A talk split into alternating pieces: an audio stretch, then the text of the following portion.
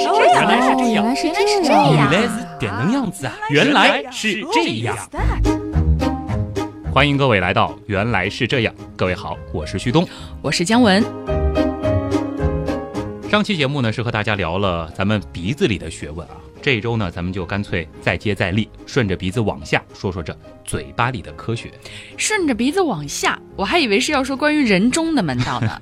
这个要么还是等我那个东半仙人格上线的时候再说吧。哎，说到嘴巴啊，倒是让我想到一个和发音有关的好玩的说法。嗯，你看啊，我们在念唇、齿啊、牙、舌、喉这几个字的时候，你有没有发现发音的重点是不是恰好在这五个发声部位上？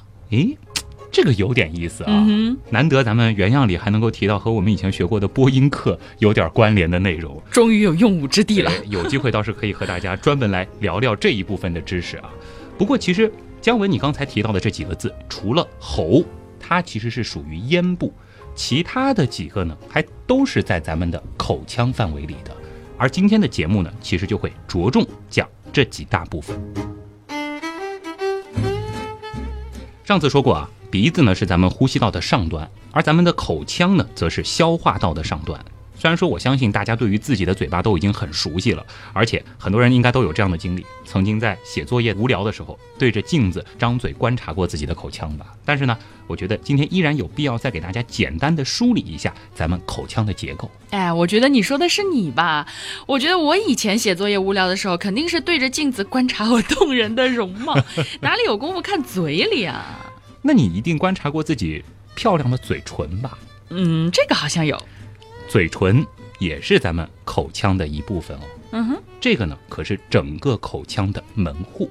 我有一个想了很久的问题。嗯，你说咱们身上这些露在外面的皮肤哈，哎为什么唯独嘴唇是红色的，而且这个颜色差异非常明显？这为什么呀？嗯，第一个问题就来了啊。耶鲁大学的一位皮肤学的教授呢，曾经就解释过姜文问的这个问题。他说呢，这是因为在你的嘴唇表面有着相当多的血液。简单的来说呢，就是你的嘴唇是布满了非常多的血管，皮肤的防水层和角质层在嘴唇当中也是相当的薄，这就使得看见嘴唇上的血管变得容易的多了。这么简单吗？感觉好像不太原样啊。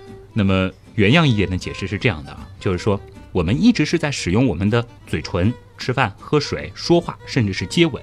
其实我们无时无刻不在让它保持着运动的状态。因此呢，为了始终忙个不停的嘴唇肌肉，咱们的嘴巴呢需要持续不断的供给营养，而这个呢正是唇部血流增加的原因。这样想来，我发现嘴唇还真是很辛苦啊。是的，要对咱们的嘴唇好一点啊。要知道，嘴唇的表皮呢，其实只有三到五层的上皮细胞，而咱们身体的其他部位啊，上皮细胞大约是有十六层左右。嘴唇的颜色啊，就是源自表皮下血管中的血液颜色。所以有的时候，咱们透过一个人的嘴唇的颜色，基本上可以初步判断这个人的身体状况。啊，是哦，怪不得涂了口红，人看起来立马就精神许多了。当然，这个呢是属于自我安慰了啊。不过我觉得无论男女啊，用一下润唇膏还是有必要的。毕竟呢，嘴唇它很特别，这一部分的皮肤它是没有汗腺的。要知道，汗腺的作用之一呢，就是保持我们皮肤的湿润，让它不容易干燥。所以呢，相对于其他地方的皮肤，我们的嘴唇的确是最容易干裂的。而且皮肤专家其实还曾提到啊，阳光当中的紫外线对嘴唇会有伤害，所以呢，出门的时候像姜文这样涂一点口红，或者是用一点润唇膏还是必要的。哦，原来是这样，你知道吗？我以前一直觉得，是不是涂口红只是为了好看，然后会给嘴唇这个皮肤增加一个负担呢？嗯，而且以前嘴唇干裂了，还总是喜欢剥，嗯一不小心撕多了，你知道，那叫一个酸爽。是非常的疼啊。要知道啊，嘴唇上的神经呢，它也是异常的丰富，这就使得咱们的嘴唇变得非常的敏感。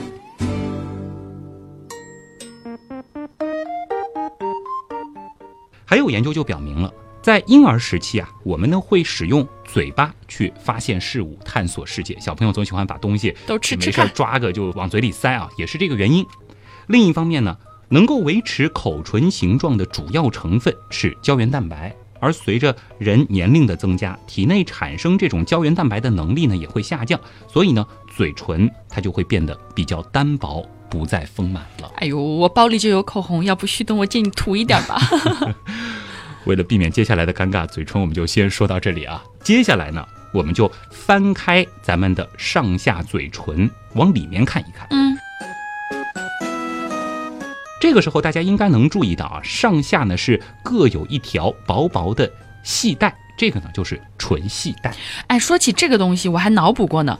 万一这东西被扯断了该怎么办？是不是嘴唇就不能动了？哎，感觉好像是不是它是牵拉着我们的嘴唇的？嗯如果说这个东西断了，嘴唇就这样塌下来了，翻出来 这个大家倒不必担心啊。其实这个唇系带挺有意思的，它在我们还是胚胎的时候啊，是相当粗大的。大家可以观察一下，绝大部分刚刚出生的宝宝啊，那个时候他们的唇系带在他们的口腔当中是显得特别的明显。但是呢，在出生之后就会逐渐逐渐的退缩。当然了，如果它不退缩，并且是在牙床门之间附着过低的话呢，这个是会引起上门牙之间缝隙过宽的。哎，这里呢，我们也可以提到啊，有一些矫正术就是专门切除掉一部分唇系带。那如果不小心啊，比如说摔跤，或者我看到网上有很多妈妈在问，就是说给小宝宝换衣服的时候，有的时候不小心用力大了，就把这个唇系带给扯断了。嗯，很多家长非常的担心啊。这里呢，倒也不需要过度的忧虑，因为通常情况下，你注意这个消炎，它是会自行愈合的。那即使没有长起来呢，它也并不会对发音或者说是容貌产生明显的影响。这个我有切身经验。你断过？对我小的时候坐在自行车上，嗯然后我爸妈在旁边聊天，一阵风吹来，小孩嘛一刮就倒了，然后我就正好摔在一块尖的石头上，嗯就撞得 满口喷血，那边就撞断了。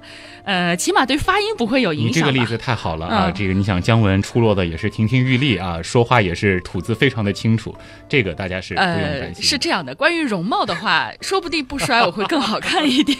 这也有可能啊。现在感觉好像只要和医学或者生理相关的内容，真的是要时刻提防啊。嗯，虽然说没什么影响，但是大家想想对不对？我也告诉你们，真的是好疼啊！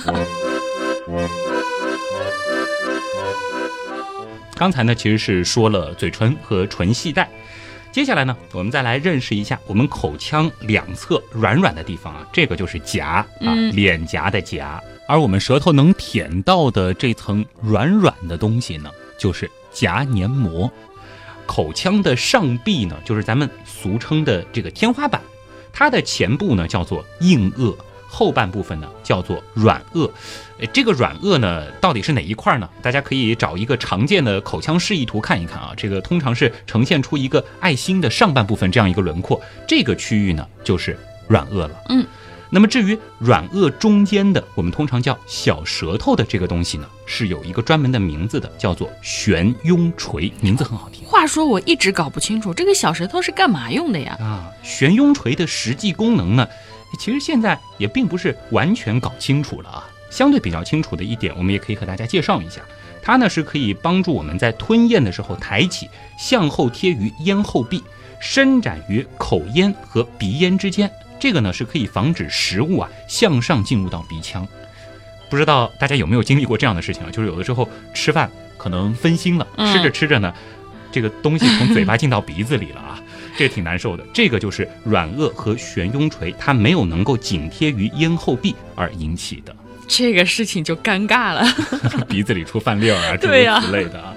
那么另一方面呢，在语言上，比如说德语里面的小舌音啊，顾名思义呢，其实就是通过它来达成的啊。哎，我知道这个这个这个模仿不了了，只可意会不可言传。好来啊，就是类似于这样的一个哎像打呼噜一样的那种声音吗？你说对了啊！说起来，悬雍垂和软腭的松弛呢，它还真的就会引起打呼噜。嗯专业一点，我们叫鼾症。这个呢，除了会对家人造成困扰之外，严重的时候，它甚至会引起呼吸的暂停，很危险。所以呢，临床上啊，有的时候就会采取切除一部分软腭以及悬雍垂的做法。当然，这其实也有一个副作用，如果切多了啊，嗯副作用就是吃东西的时候更容易进入到鼻腔。话说啊，这个小舌头或者我们说悬雍垂，它还有一个作用，我觉得就是一个分界线的作用。它呢是口腔和咽部的分界。所以今天聊的知识就是从嘴唇开始到这个悬雍垂为止，是对吧？对，好，明白了。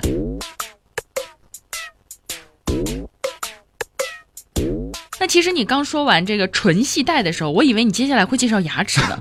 对关于牙齿，我一直就有一个小问题。你说牙齿，牙齿，这个牙和齿不是应该一个东西吗？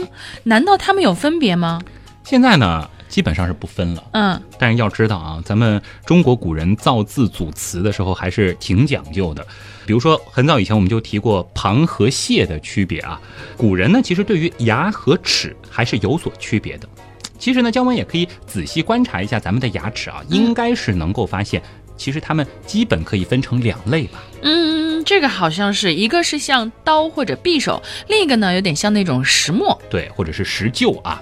那你猜猜哪类是牙，哪类是齿呢？我猜猜啊，我觉得最中间几颗方方的，我们叫门牙是吧？嗯然后还有尖尖的虎牙，这种是牙吗？后面的其他的像石磨一样的是齿吗？你这算是一个推演，但很遗憾说反了啊。啊，想一想，前面你其实提到了发音，对不对？牙和齿分别是怎么发音的？牙牙牙是后面那些吗？回想一下，你最开始说的这个发音里面，咱们说“齿”这个字的时候，是不是用的是齿齿音？是啊，而说牙的时候，它的这个发音位置是不是明显靠后？哎呦，有道理，好神奇啊，这个好记，吧嗯，是。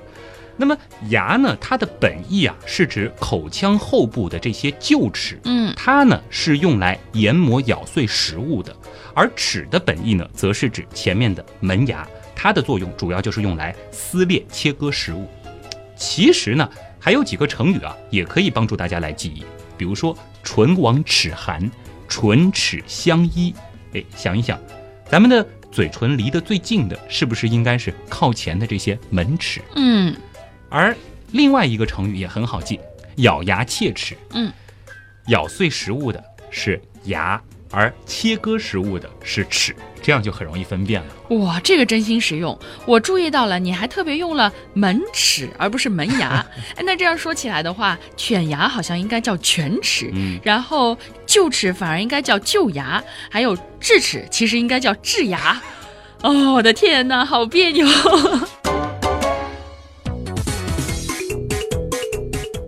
呃，你刚刚说的这个旧牙，所谓的旧牙，好像还有一些叫法，比如说磨牙或者是槽牙啊。我们好像以前这个播音的时候很喜欢用后槽牙这对对对，打开你的是后？槽牙啊。不过呢，这个讲究归讲究啊，但是毕竟这是以前古人的事儿。嗯，其实，在现代中国牙医的语境当中啊，似乎呢是把这些东西统称为牙了。当然呢，有的时候也会沿用一些大家比较通行的俗称啊，比如说智齿，好像通常还是叫齿。对的，那再举些例子，门齿或者门牙呢，其实在牙医上是有专门的叫法的，叫切牙；犬齿或者是虎牙，我们叫尖牙。而刚才说到的臼齿，它的正确叫法呢，应该是磨牙。再讲究一点啊，其实每颗牙它都有自己的名字，哎，从中间往后，分别呢是中切牙、侧切牙、尖牙、第一双尖牙、第二双尖牙、第一磨牙、第二磨牙、第三磨牙。那刚才姜文提到的这个智牙啊，或者我们叫智齿的这颗牙呢，它其实就是我们说的第三磨牙了。很好。之前我还以为自己搞清楚了，现在被你一说，又是乱的不行了。不管了，怎么顺口怎么叫吧。是啊。其实呢，关于牙齿的各种知识啊，嗯今天真的要是展开说的话，它绝对是整整一期，甚至是一个系列的体量。所以你又要挖坑了是吗？嗯，所以今天我要强行挖坑了。有机会呢，再和大家好好说说关于牙和齿的一系列学问吧。接下来呢，我想再和大家说说咱们口腔里的这个重要的器官——舌头。嗯，其实，在第十三期《原阳味道的秘密》里，似乎是说过不少舌头的知识哈。是的，今天再和大家说点新的啊。嗯，舌头的结构呢，可能我们需要再认识一下。它的大约前三分之二的部分呢，咱们叫做舌体，后面呢则叫舌根。在舌头的表面啊，咱们是可以看到许许多多红色和白色的小乳头，这个在很多人的认知当中都误以为它就是我们的味蕾，难道不是吗？其实并不是。哇，要知道味蕾的直径啊，它只有几十微米，这个用我们的肉眼是看不见的。味蕾呢是隐藏在舌乳头四周或者是里面，而舌乳头呢，其实它还分为四类，分别是丝状乳头、菌状乳头、轮廓乳头和叶状乳头。这其中呢，丝状乳头最多啊是遍布于舌背，而它的这个浅层上皮细胞角化脱落之后呢，外观通常呈白色，这个就是咱们通常所说的舌苔了。哦，至于菌状乳头呢，仔细观察的话。也不难找到啊，虽然说数量比较少，但是因为呢，它们的这个上皮不角化，而且呢，菌状乳头它的固有层是富含毛细血管，所以呢，看上去是红红的。大家可以观察一下自己的舌头啊，其实里面是有一些红点点的。对的，这个就是菌状乳头。而轮廓乳头呢，它的块头其实非常的大，按道理来说是非常明显的，但是呢，我们自己却并不太好看见，因为它已经非常靠近舌根了。通常呢，一个人只有七到九个轮廓乳头，这个呢是呈现出圆轮状的。大家可以观察一下对方的舌头啊，看看里面是不是有。而这个圆轮状的轮廓乳头呢，周围是有深沟环绕着，而在这里面呢，也藏着许许多多的味蕾。至于叶状乳头呢，它主要是分布在舌头的侧缘啊，大家可以看一下舌头的这个两边呈褶子的状态，就是它们了。我想知道有多少人现在伸长着舌头，拿着镜子在疯狂的研究，或者是两个人一起看啊，互相在吐舌头，挺好玩的啊。我感觉光是舌头好像就可以讲一期哎。当然了，就舌头真的要展开，那妥妥的也是一个系列。当然，我们原样的初衷还是带着大家打开一扇扇知识的窗。所以今天为了开更多的关于知识的窗啊，舌头的部分呢，我们也不过多的展开。说的真好听，明明是在大家眼前挖了一个一个知识的坑，那坑里有什么呢？着急的朋友请自行往里跳吧，旭东也不知道拖到啥时候呢。这个太赤裸裸了啊。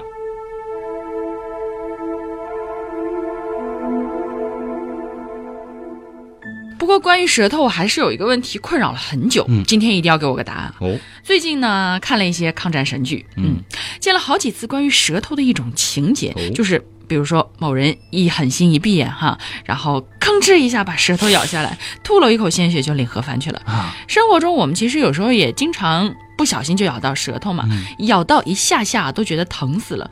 要是一个不小心真的把这个舌头咬掉了。岂不是有生命危险啊？嗯，你说这个电视剧里这种咬舌自尽到底靠不靠谱？你别说，我有一次在换台的时候，还真的刚巧就看到一个这样的情节，就是这么一咬，然后立刻就挂了，想想就疼。这个呢，到底有没有科学性呢？今天倒是可以和大家讨论一下啊。嗯，但是我们要在讨论咬舌自尽的问题之前，可能还是有必要了解一下人为什么会突然死亡。虽然说俗话常说。人死如灯灭，但是呢，死亡事实上并不像关灯那样，它是一刹那的事情。一般来说呢，能够令人快速死亡的情况，不外乎下面几个：一个是心脏骤停、窒息、快速失血，以及极其严重的外伤，或者是身中剧毒啊，比如说氰化物。嗯。即便如此呢，上述情况下的死亡其实也总会花费一段时间，并不是立刻马上的。嗯，所以说电视剧里那种舌头一咬立刻领盒饭的情节还是夸张了。是的。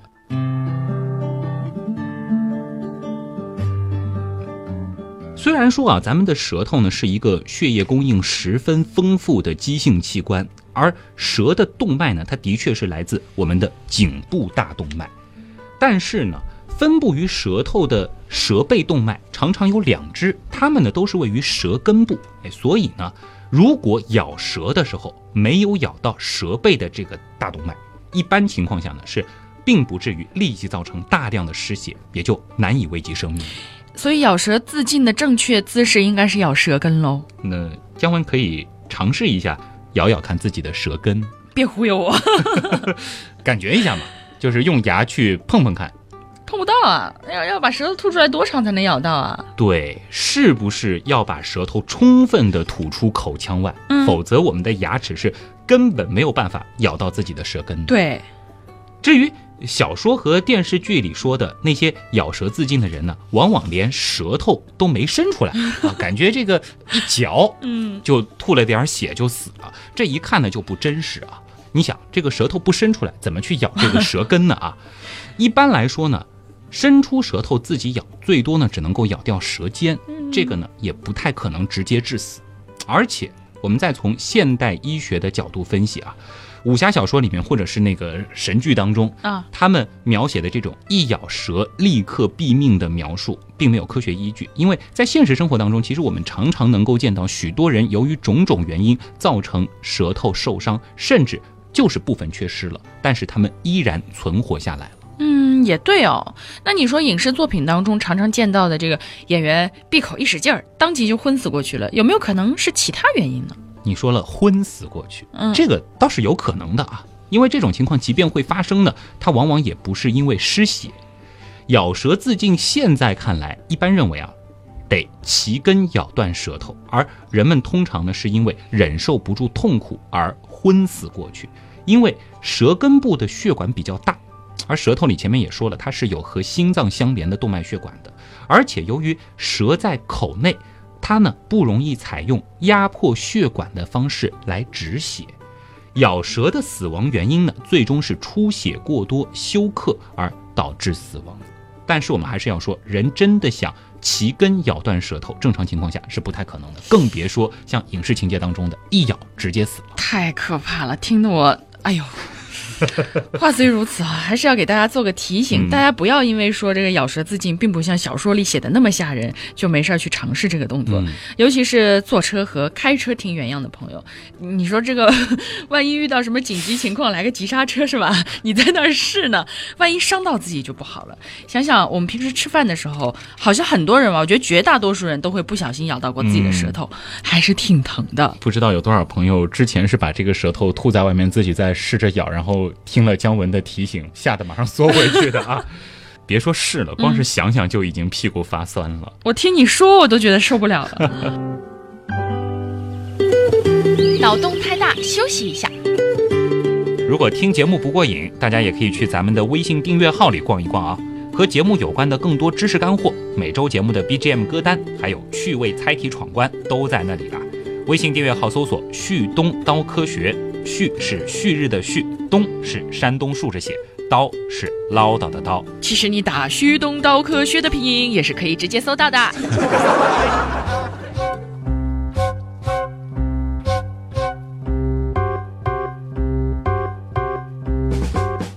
刚才其实我们分别提到了小朋友和吐舌头啊，这个其实倒让我想起来了另外一个挺有意思的知识。你有没有注意过，一些小朋友甚至一些成年人，他们在专心致志地做某件事情的时候，他们会不由自主地伸舌头。嗯，有画画写字的时候比较常见，而且通常是那些长得比较好看的小朋友，挺萌的啊。对，不过我刚才脑补了一下，如果说，如果说旭东在专心写文案的时候也这样，好像有点弱智啊。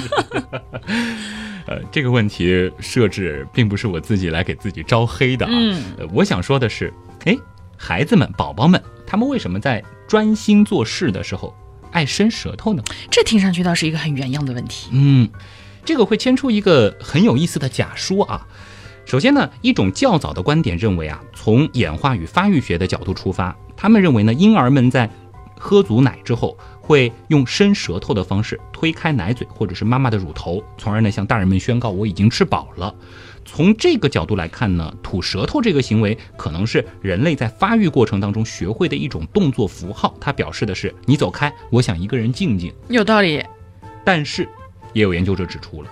如果以上观点正确的话，那么用吐舌头表示我吃饱了或者你走开呢，就应当是一个跨文化的现象，应该世界各地的人民都会用它来表示类似的意思。嗯，可是目前并没有充足的实验证据可以证明这样一个推论。事实上，对于不同地区的人来说，吐舌头的含义可能完全不同。比如说，我国的藏族同胞，他们对你伸舌头呢，是一种礼节性的行为，表示对。对方的尊重哇，去西藏旅游的时候可千万别误会了。是的，那相比之下呢，我倒觉得另外一种观点似乎更有说服力啊。嗯而这一部分呢，我们又可以算作是去年那期我们为什么会说话的延展补充。许多学者认为啊，语言呢可能起源于手势，因此呢，漫长的演化过程当中，人嘴部的一些运动，比如说吐舌头和手部的运动呢，就建立了一种密不可分的关系。比如说，在二零零一年的时候，就有一项行为学研究发现啊，当被试者用手去抓取大号物体的时候，他们就不能够顺利的发出咕、噗一类的嘴型比较小的音节。但是呢，如果换作嘎、啪等需要张大嘴念的音节呢，就会轻松不少。真的吗？你试过吗？我试了抬那种很重的重物，嗯的确好像这个口腔用力就会很难受。嗯，好不可思议哦。而接下来我要和大家说的呢，这一部分又可以算作是前段时间做的“大脑是如何让我们说话的”那期的补充。脑成像研究呢，则为我们刚才提到的这种口手合一的现象找到了可能的神经基础。现在我们都知道了大名鼎鼎的布洛卡区，嗯它呢是专门负责语言的产生。有趣的是哈，当人们在进行连续的手部动作时，布洛卡区它同样会发生激活。所以有部分学者就此推断了，之所以大多数人是右利手啊，我们俗称的右撇子，或许呢也与左半球的这一特殊运动控制功能有关。哇，小小的一个细节背后的水竟然这么深。是的，有一项研究就显示啊，与舌头的不自主运动联系最为紧密的，或许是那些结构化、序列化的手部运动，比如说拍打，或者是敲打。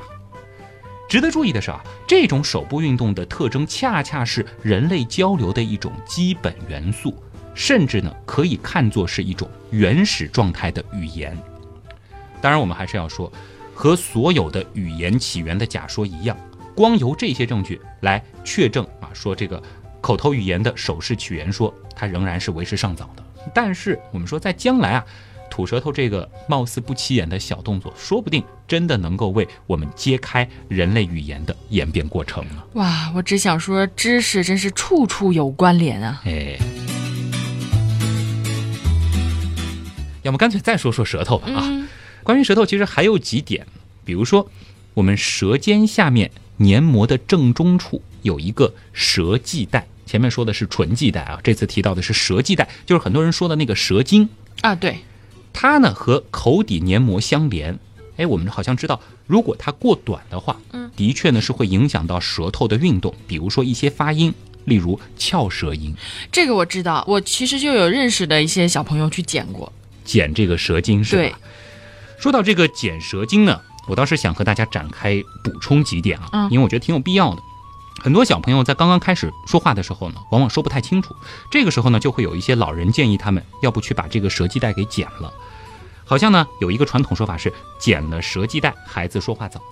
但其实呢，大部分宝宝啊，他们是不需要剪的。我们得从这个语言发育的角度来看待这个问题啊。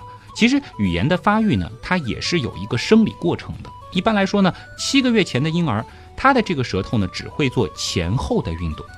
到了七个月之后，婴儿呢是需要依靠舌头把食物推到牙床两侧来运用牙龈咀嚼食物，所以这个时候呢，舌头才会开始做横向的运动。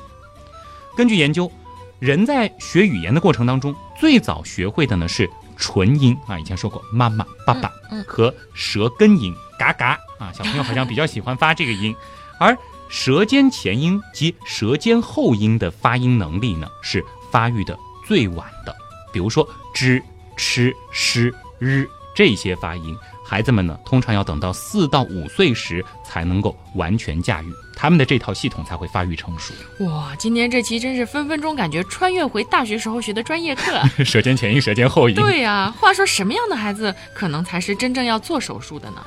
这里呢教大家一个简单的判断方法啊，嗯，一个呢就是伸出舌头之后看一看，如果说它的这个舌尖呐、是呈现出 W 型，我们可以看到这样子一个类似的凹陷，嗯哼，或者说是看见一个小沟，就说明这个系带过紧了，把它牵拉住了。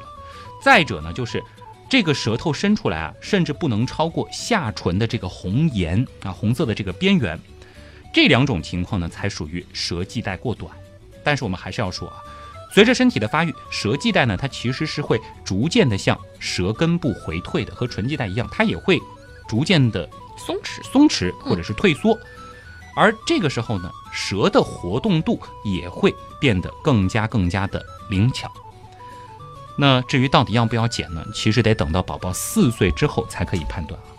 而且呢，即使舌系带过短的儿童，其实呢，经过语言训练也是能够得到改善的。大多数儿童他并不会出现发音功能障碍。哎，像那些年被莫名剪断的舌系带表示哀悼啊！话说你刚刚在说舌系带的时候，我一直在用舌头去舔这个舌系带，感觉然后一下子好像舌头下面涌出了不少口水哎。你说我们的口水是不是都是从这儿来的呀？哎，小时候口渴了，大人还教过我一个方法，就是说把这个舌头往上翘着，嗯过一会儿好像这个口水就会涌出来了，自给自足啊。这个呢，其实是我们口水来源的一部分啊，但是其实它并不是最主要的来源。我们说唾液它是从哪儿来的呢？其实是在我们口腔四周的腮腺、颌下腺以及舌下腺这三个地方分泌出来的。而腮腺其实它的唾液分泌量是最大的，腮腺的个头呢也最大。它藏在哪儿呢？大家可以感觉一下啊，是在我们外耳道的前下方咬肌后部的表面，基本上呢就是耳朵根到这个咬肌的这一块位置。它里边呢就藏着我们的腮腺，腮腺炎就是这个地方吧？对，就是这个地方，所以脸会肿起来啊。那么颌下腺在哪儿呢？就是下颌，大家知道是什么位置啊？嗯，它是下颌的下三角内，具体的位置呢是在下颌骨体和舌骨舌肌之间。而舌下腺其实它最小，细长，形状呢略扁，它是位于咱们口底黏膜的深面。而当我们咀嚼食物、说话或者是唱歌的时候啊，这些腺体呢会分别通过一系列细长的管道，把分泌出来的唾液引进我们的口腔。这些出水口在哪儿呢？腮腺的导管，它的开口啊是位于颊黏膜的中央啊，其实恰好就是在上颌第二磨牙的这个位置，就是如果大家长智齿了的话，就是最靠近智齿的那颗磨牙，它上面一点的地方。如果是小朋友没有长出智齿的话，就是你最里面那颗磨牙的位置，基本上就是腮腺它分泌的口水出来的地方，而颌下腺以及舌下腺。它们的这个唾液呢，就是姜文前面提到的，他们的出口呢是位于舌系带的两旁。你知道我刚刚听着听着为什么想笑吗？嗯，因为如果大家其实仔细听这一段的话，会发现旭东一边说一边在咽口水，而且不断的在脸上摸来摸去。对，而且不知道为什么听这一段的时候，我也情不自禁的分泌了不少口水啊。嗯，说明大家都听得很认真啊。再补充一下啊，刚才呢是说了唾液的主要的三大来源，其实呢除此之外，口腔黏膜下还有许多的小唾液腺，特别是哪儿呢？就是咱们下唇黏膜下是有许多小米粒样的唇腺，大家可以翻开自己的嘴唇来看一看啊，这些小唾液腺呢，经常会分泌出比较黏的唾液，要知道，亲吻的时候。粘在别人嘴唇或者是脸上的，通常就是这种唾液。这该不会又是一个来自单身人士的阴谋吧？呃，我向来只说科学不拆情侣啊，大家自己掂量。此地无银呐。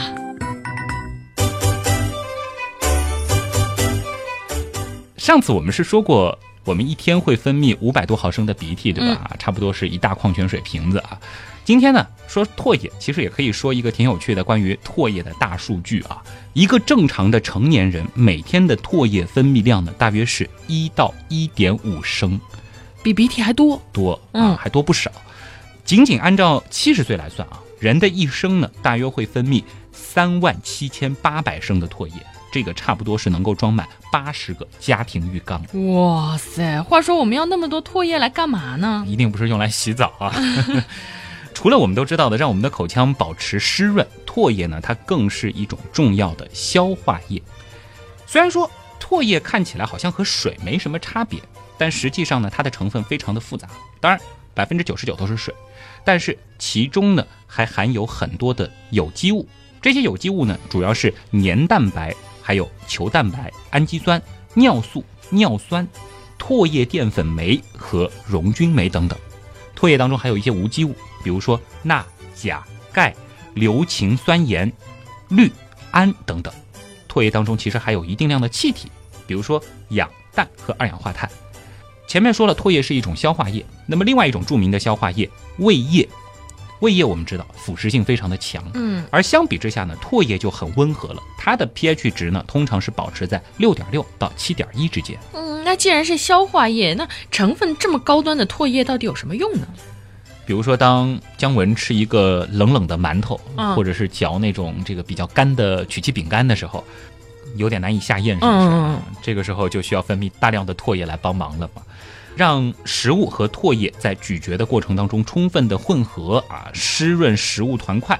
同时呢，唾液当中的消化酶呢就可以起到一部分的消化作用了。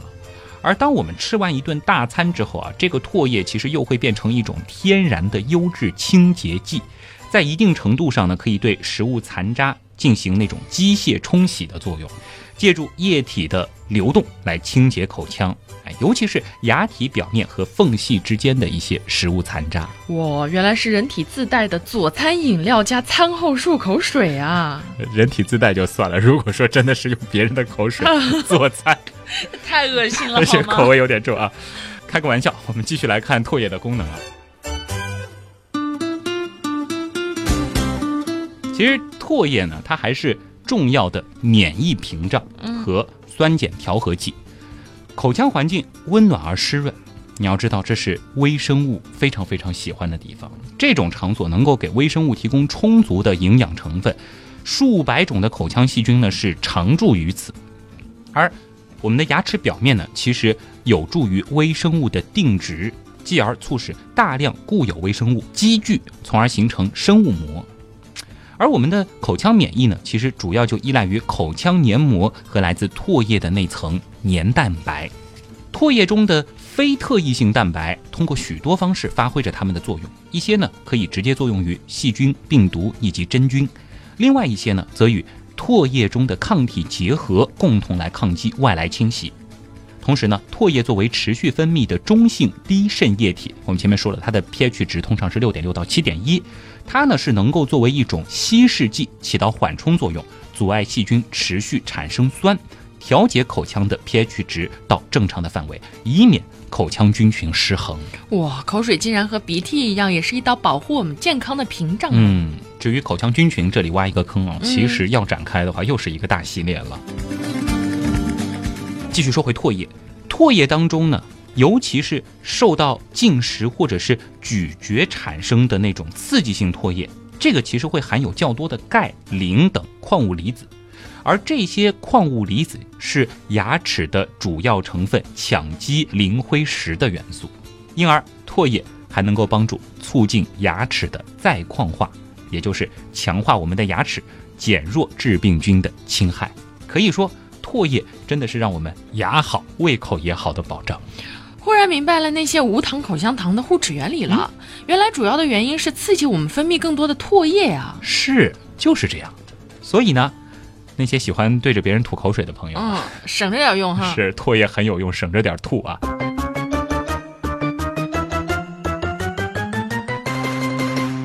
其实我想啊，今天的这期节目，大部分的朋友应该都是一边听着节目，一边跟着我们的思路在运动着自己的口腔啊，嘛一边流口哎水，。刚刚估计是在不断的咽口水。那接下来要和大家说的一件事儿啊，提醒大家了，嗯，是千万不要跟着我们的节目一边去尝试。什么事情啊？姜文有没有听到过一个说法，就是说灯泡它不能放进嘴巴里，不然会卡在嘴里拿不出来。啊，这个听过啊，虽然说我没有试过哈，但是看电视里和书上都是这么说的，说会卡住，然后好像只有去医院敲碎才能取出来，这真的假的呀？那当然，要是只是说灯泡，并没有特别指明是什么灯泡的话，这肯定是假的啊。嗯咱们上学的时候用电池接通的那种小灯泡，它也算灯泡嘛？这个比这个鹌鹑蛋还要小很多对啊，这个往嘴里面放十几个，估计都不成问题。现在家里的台灯上用的那种节能灯泡，其实也比较小，和鸡蛋差不多大，放嘴里呢，肯定也是拿得出来的。切，那你这分明是在偷换概念了。大家都知道，我们这里说的灯泡是那种老式的用钨丝通电的白炽灯嘛，那个头比现在的节能灯泡要大很多，那种塞进嘴里到底能不能拿出来呢？这个啊，真的有可能就是塞得进去，但拿不出来。有可能是什么意思啊？为什么能放进去出不来呢？哎，感觉好像能进应该就能出啊。这个呢，其实就要和大家再说一说生物方面的事情了啊。它其实是和咱们的头骨结构有关。如果说大家见过那种仿真的头骨模型，嗯，就会发现啊，下牙连接的下颌骨和上牙连接的上颌骨其实是分开的，对吧？嗯嘎嘎嘎，我们动的时候，这是两块骨头。也就是说啊，如果说我们现在手里捧着一个骷髅头的话，我们是可以比较容易的把它的这个下巴给摘下来。嗯，疼。那么与我们的膝关节、肘关节类似，连接上下颌骨的这个地方呢，叫做颞下颌关节，这是一个关节啊。嗯颞下颌关节呢是颌面部唯一的左右双侧联动关节，它呢其实是具有一定的稳定性和多方向的活动性。大家会发现我们的下颌特别的灵活，可以左右摆动，也可以上下开合啊，灵活度很高。它的这个解剖和运动呢，都是人体最复杂的关节之一了。那为什么要那么复杂呢？因为嘴巴太重要了嘛。要你想，讲话，要对。讲话、咬东西都得用到它。但是讲话和咬东西，其实对于我们的这个结构要求是不一样的。讲话要的是什么？要尽可能的轻巧灵活，是吧？嗯，才能让我们妙语连珠啊，口吐莲花。但是咬东西啊，尤其是你像我们祖先可能逮到的这个什么獐啊、鹿啊之类的，肉比较柴，我们嗯得大快朵颐，那得坚固结实吧。没错。所以为了满足这种其实挺精分的要求啊，这个设计师一定很讨厌这种客户啊，又要好又要省钱或者是怎么样的。这个颞下颌关节呢，它就默默演化成了现在这种既能转动又能滑动的复合关节。也真是难为这个颞下颌关节了。哎，一般来说呢，两厘米内的小开口关节呢，它就在自己的窝里转悠。嗯而如果说超过两厘米，我们大张口，这个关节啊就会往前滑，这样呢就使我们的这个嘴巴能够张到四到五厘米。而这个其实就是我们前面提到的，为什么大灯泡可以放进嘴里，却没有办法在原路拿出来的原因了。因为迎接灯泡的时候，我们是完全大张口的，差不多呢得把这个嘴巴张大到四至五厘米。而拿出灯泡的时候呢，由于这个灯泡放到嘴巴里之后啊，它阻碍了关节的充分前滑，这个时候呢，关节就没有办法再打开到那个最大的张口了，可能只能够张开三到四厘米的样子，而这个时候就卡住了，灯泡出不去。哎呀，那既然是这样，为什么你又只说是可能拿不出来呢？那当然，其实网上闲人挺多的啊，嗯做过这些实验的人也不少，就有说灯泡放进去是可以拿出来的。感兴趣的话呢，也可以去搜搜看啊。那之所以可以拿出来呢，我们还是要具体问题具体分析。只能说他们选择的灯泡呢是没有大到某个临界值，或者这个验证者他的颞下颌关节功能比较强劲，又或者说他可能骨骼比较清奇啊。确实是有可能令一个看上去已经很大的灯泡放进嘴里，又可以完好拿出来的。比如说，有的人就有那种类似于蟒蛇的下巴的那种能力，就是可以自由的脱臼再复位，这种下巴就可以吞。那我们还是要说，每个人的嘴巴呢都是独特的。嗯，这种实验因为少数的案例就给它下一个绝对的定义是不严谨的，所以呢。这个大灯泡塞进嘴里到底拿不拿得出来呢？我们说拿不出来，它是真的；拿出来也是真的。哇，不管能不能拿出来吧，在此还是要奉劝大家，千万不要尝试啊！嗯尤其我觉得听我们节目还有一些小朋友啊，是千万不要因为好玩去尝试，你不一定骨骼清奇的。是，而且这个大周末医院人也挺多的，是吧？就不要叼着个灯泡再去排队给大家非常。狼狈啊，而且其实挺危险的，这个过程也很痛苦。我还是要说，就算你属于那种能够拿出来的天赋异禀的类型，动不动就可以让自己下巴脱个臼，然后完美再复位的啊，想想这个灯泡也是属于易碎品，对吧？万一放进嘴巴里的时候和牙齿磕碰碎了，划伤自己，那就得不偿失了，对吧？嗯甚至吞点玻璃下去啊。有着这种科学探究的精神是好事，但是那么危险的实验，还是交给那些专业人士来做吧，自己看看就好。嗯，有些问题就是这样的，不轻易的下结论，也是体现了科学的严谨性，对吧？嗯嗯，原来是这样。就是这样。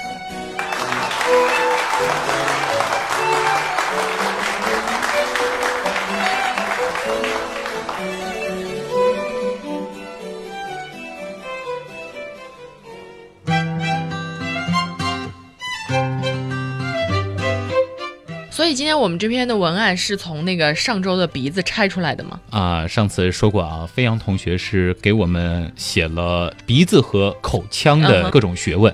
那么其实鼻子的部分是在上一周，然后我又充实了很多内容，而剩下的这个口腔的部分呢，今天其实也往里边填了特别多的内容啊，最后是形成了今天的这期嘴巴里的科学。但是我要说的是，其实这一次在准备这个选题的时候呢，我忽然发现口腔它里边好玩的东西很多啊，陆陆续续其实一不小心就看资料看多了，最后是看了差不多有五万多字的资料，哇！然后发现哇，这个口腔里的水实在是太深了。除了我前面说的牙齿，真的就可以做一个系列，同时呢，还有口腔里的菌群，嗯，这个很好玩。另外呢，其实最开始的时候聊嘴唇，对吧？也提到嘴唇很敏感，嗯哼，其实。接吻背后，它除了是一个很浪漫的事情，它也是一个很有科学性的事情。嗯，感觉是一个拆散情侣系列，但是很好玩啊！这个背后有很多好玩的这个知识，有机会再和大家分享吧。而且你想，今天也提到了我们的播音专业课啊，嗯，好像也有一些朋友好像问过类似的这个问题。实在等我哪天选题枯竭了，或者说文案组刚好也断供了，咱们可以做一期这个，相信大家应该也会觉得挺有意思的吧。嗯，总之还是感谢这一次节目的这个联合撰稿人啊，来自我们原样图文组的组长飞扬同学。毕竟做这个选题是受到了飞扬同学的启发，虽然说今天其实可能充实了更多的内容在里边。但是也是希望我们一起努力，把原来是这样变得更有意思，能够每一期给大家开更多知识的天窗，或者是挖更多的跟知识有关的坑啊。最后呢，还是要说一下我们节目的几个互动方式啊。我觉得其实你这一段每次复制粘贴就好了，但是还是要说一下，以显真诚啊。好，首先呢，如果说对我们俩个人感兴趣的话，可以分别在新浪微博搜索。乖乖猫仔君啊，君是细菌的君啊，这是姜文女侠的微博。旭东的微博非常简单，就是旭东，不过东字比较难写，上面一个山，下面一个东啊，九日山东，没错。另外呢，也欢迎大家到我们的微信订阅号去逛一逛啊，旭东刀科学。这里面呢，除了有和节目相关的延展知识之外呢，还有好听的 BGM 歌单。这里呢，也要再次感谢我们的原样。音乐组和原样图文组啊，小伙伴们也是付出了很多的努力。百度贴吧旭东刀科学也欢迎大家到里面去讨论，这个呢更像是一个论坛啊，可以留下一些问题，说不定哪天我去看一看也会回答一些。还有就是我们的大社区了，QQ 群原样刀友会，上周就说过了，我们的第六群开阳已经满群了，而我们这一次呢，其实是有一个老群重开的活动。那其实，在上一周开阳满群之后，紧接着原先还有空位的天狼、北极和大角也就立刻都满了。嗯，现在还处在开放状态的是织女和比邻，但是这两个群呢加起来其实也就是两百多个坑啊。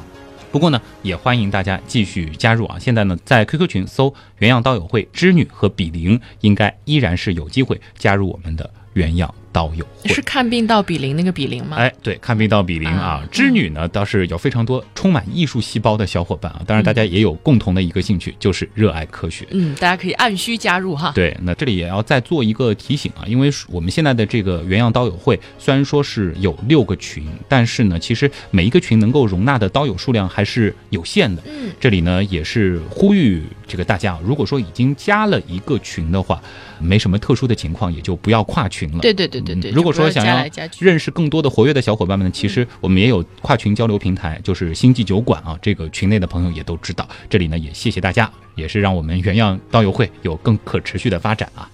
好了，今天的原来是这样，真的就是这样了。我是旭东，我是姜文，代表本次节目的联合撰稿人飞扬，感谢各位的收听，当然也要感谢所有通过打赏撰稿。或者是参与志愿组等各种方式帮助过咱们的朋友，原样的发展真的离不开你们的支持。嗯，咱们下周再见。拜拜。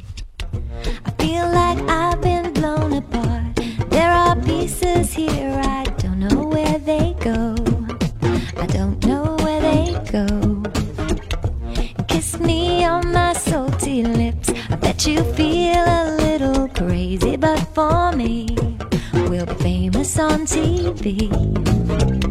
Would it be my fault if I could turn you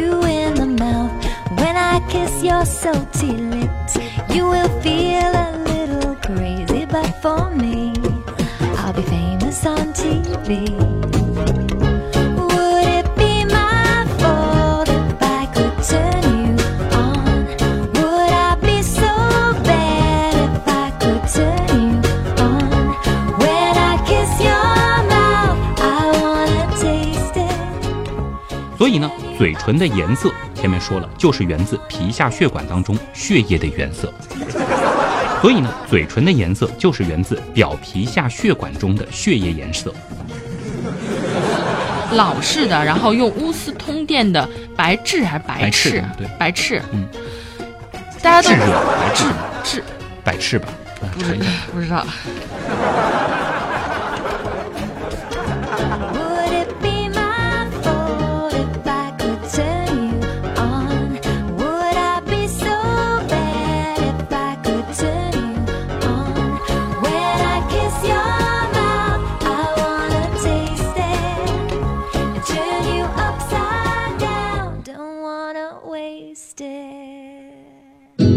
是卓老板，我是吴京平，我是汪杰，我是旭东，我们是科学声音。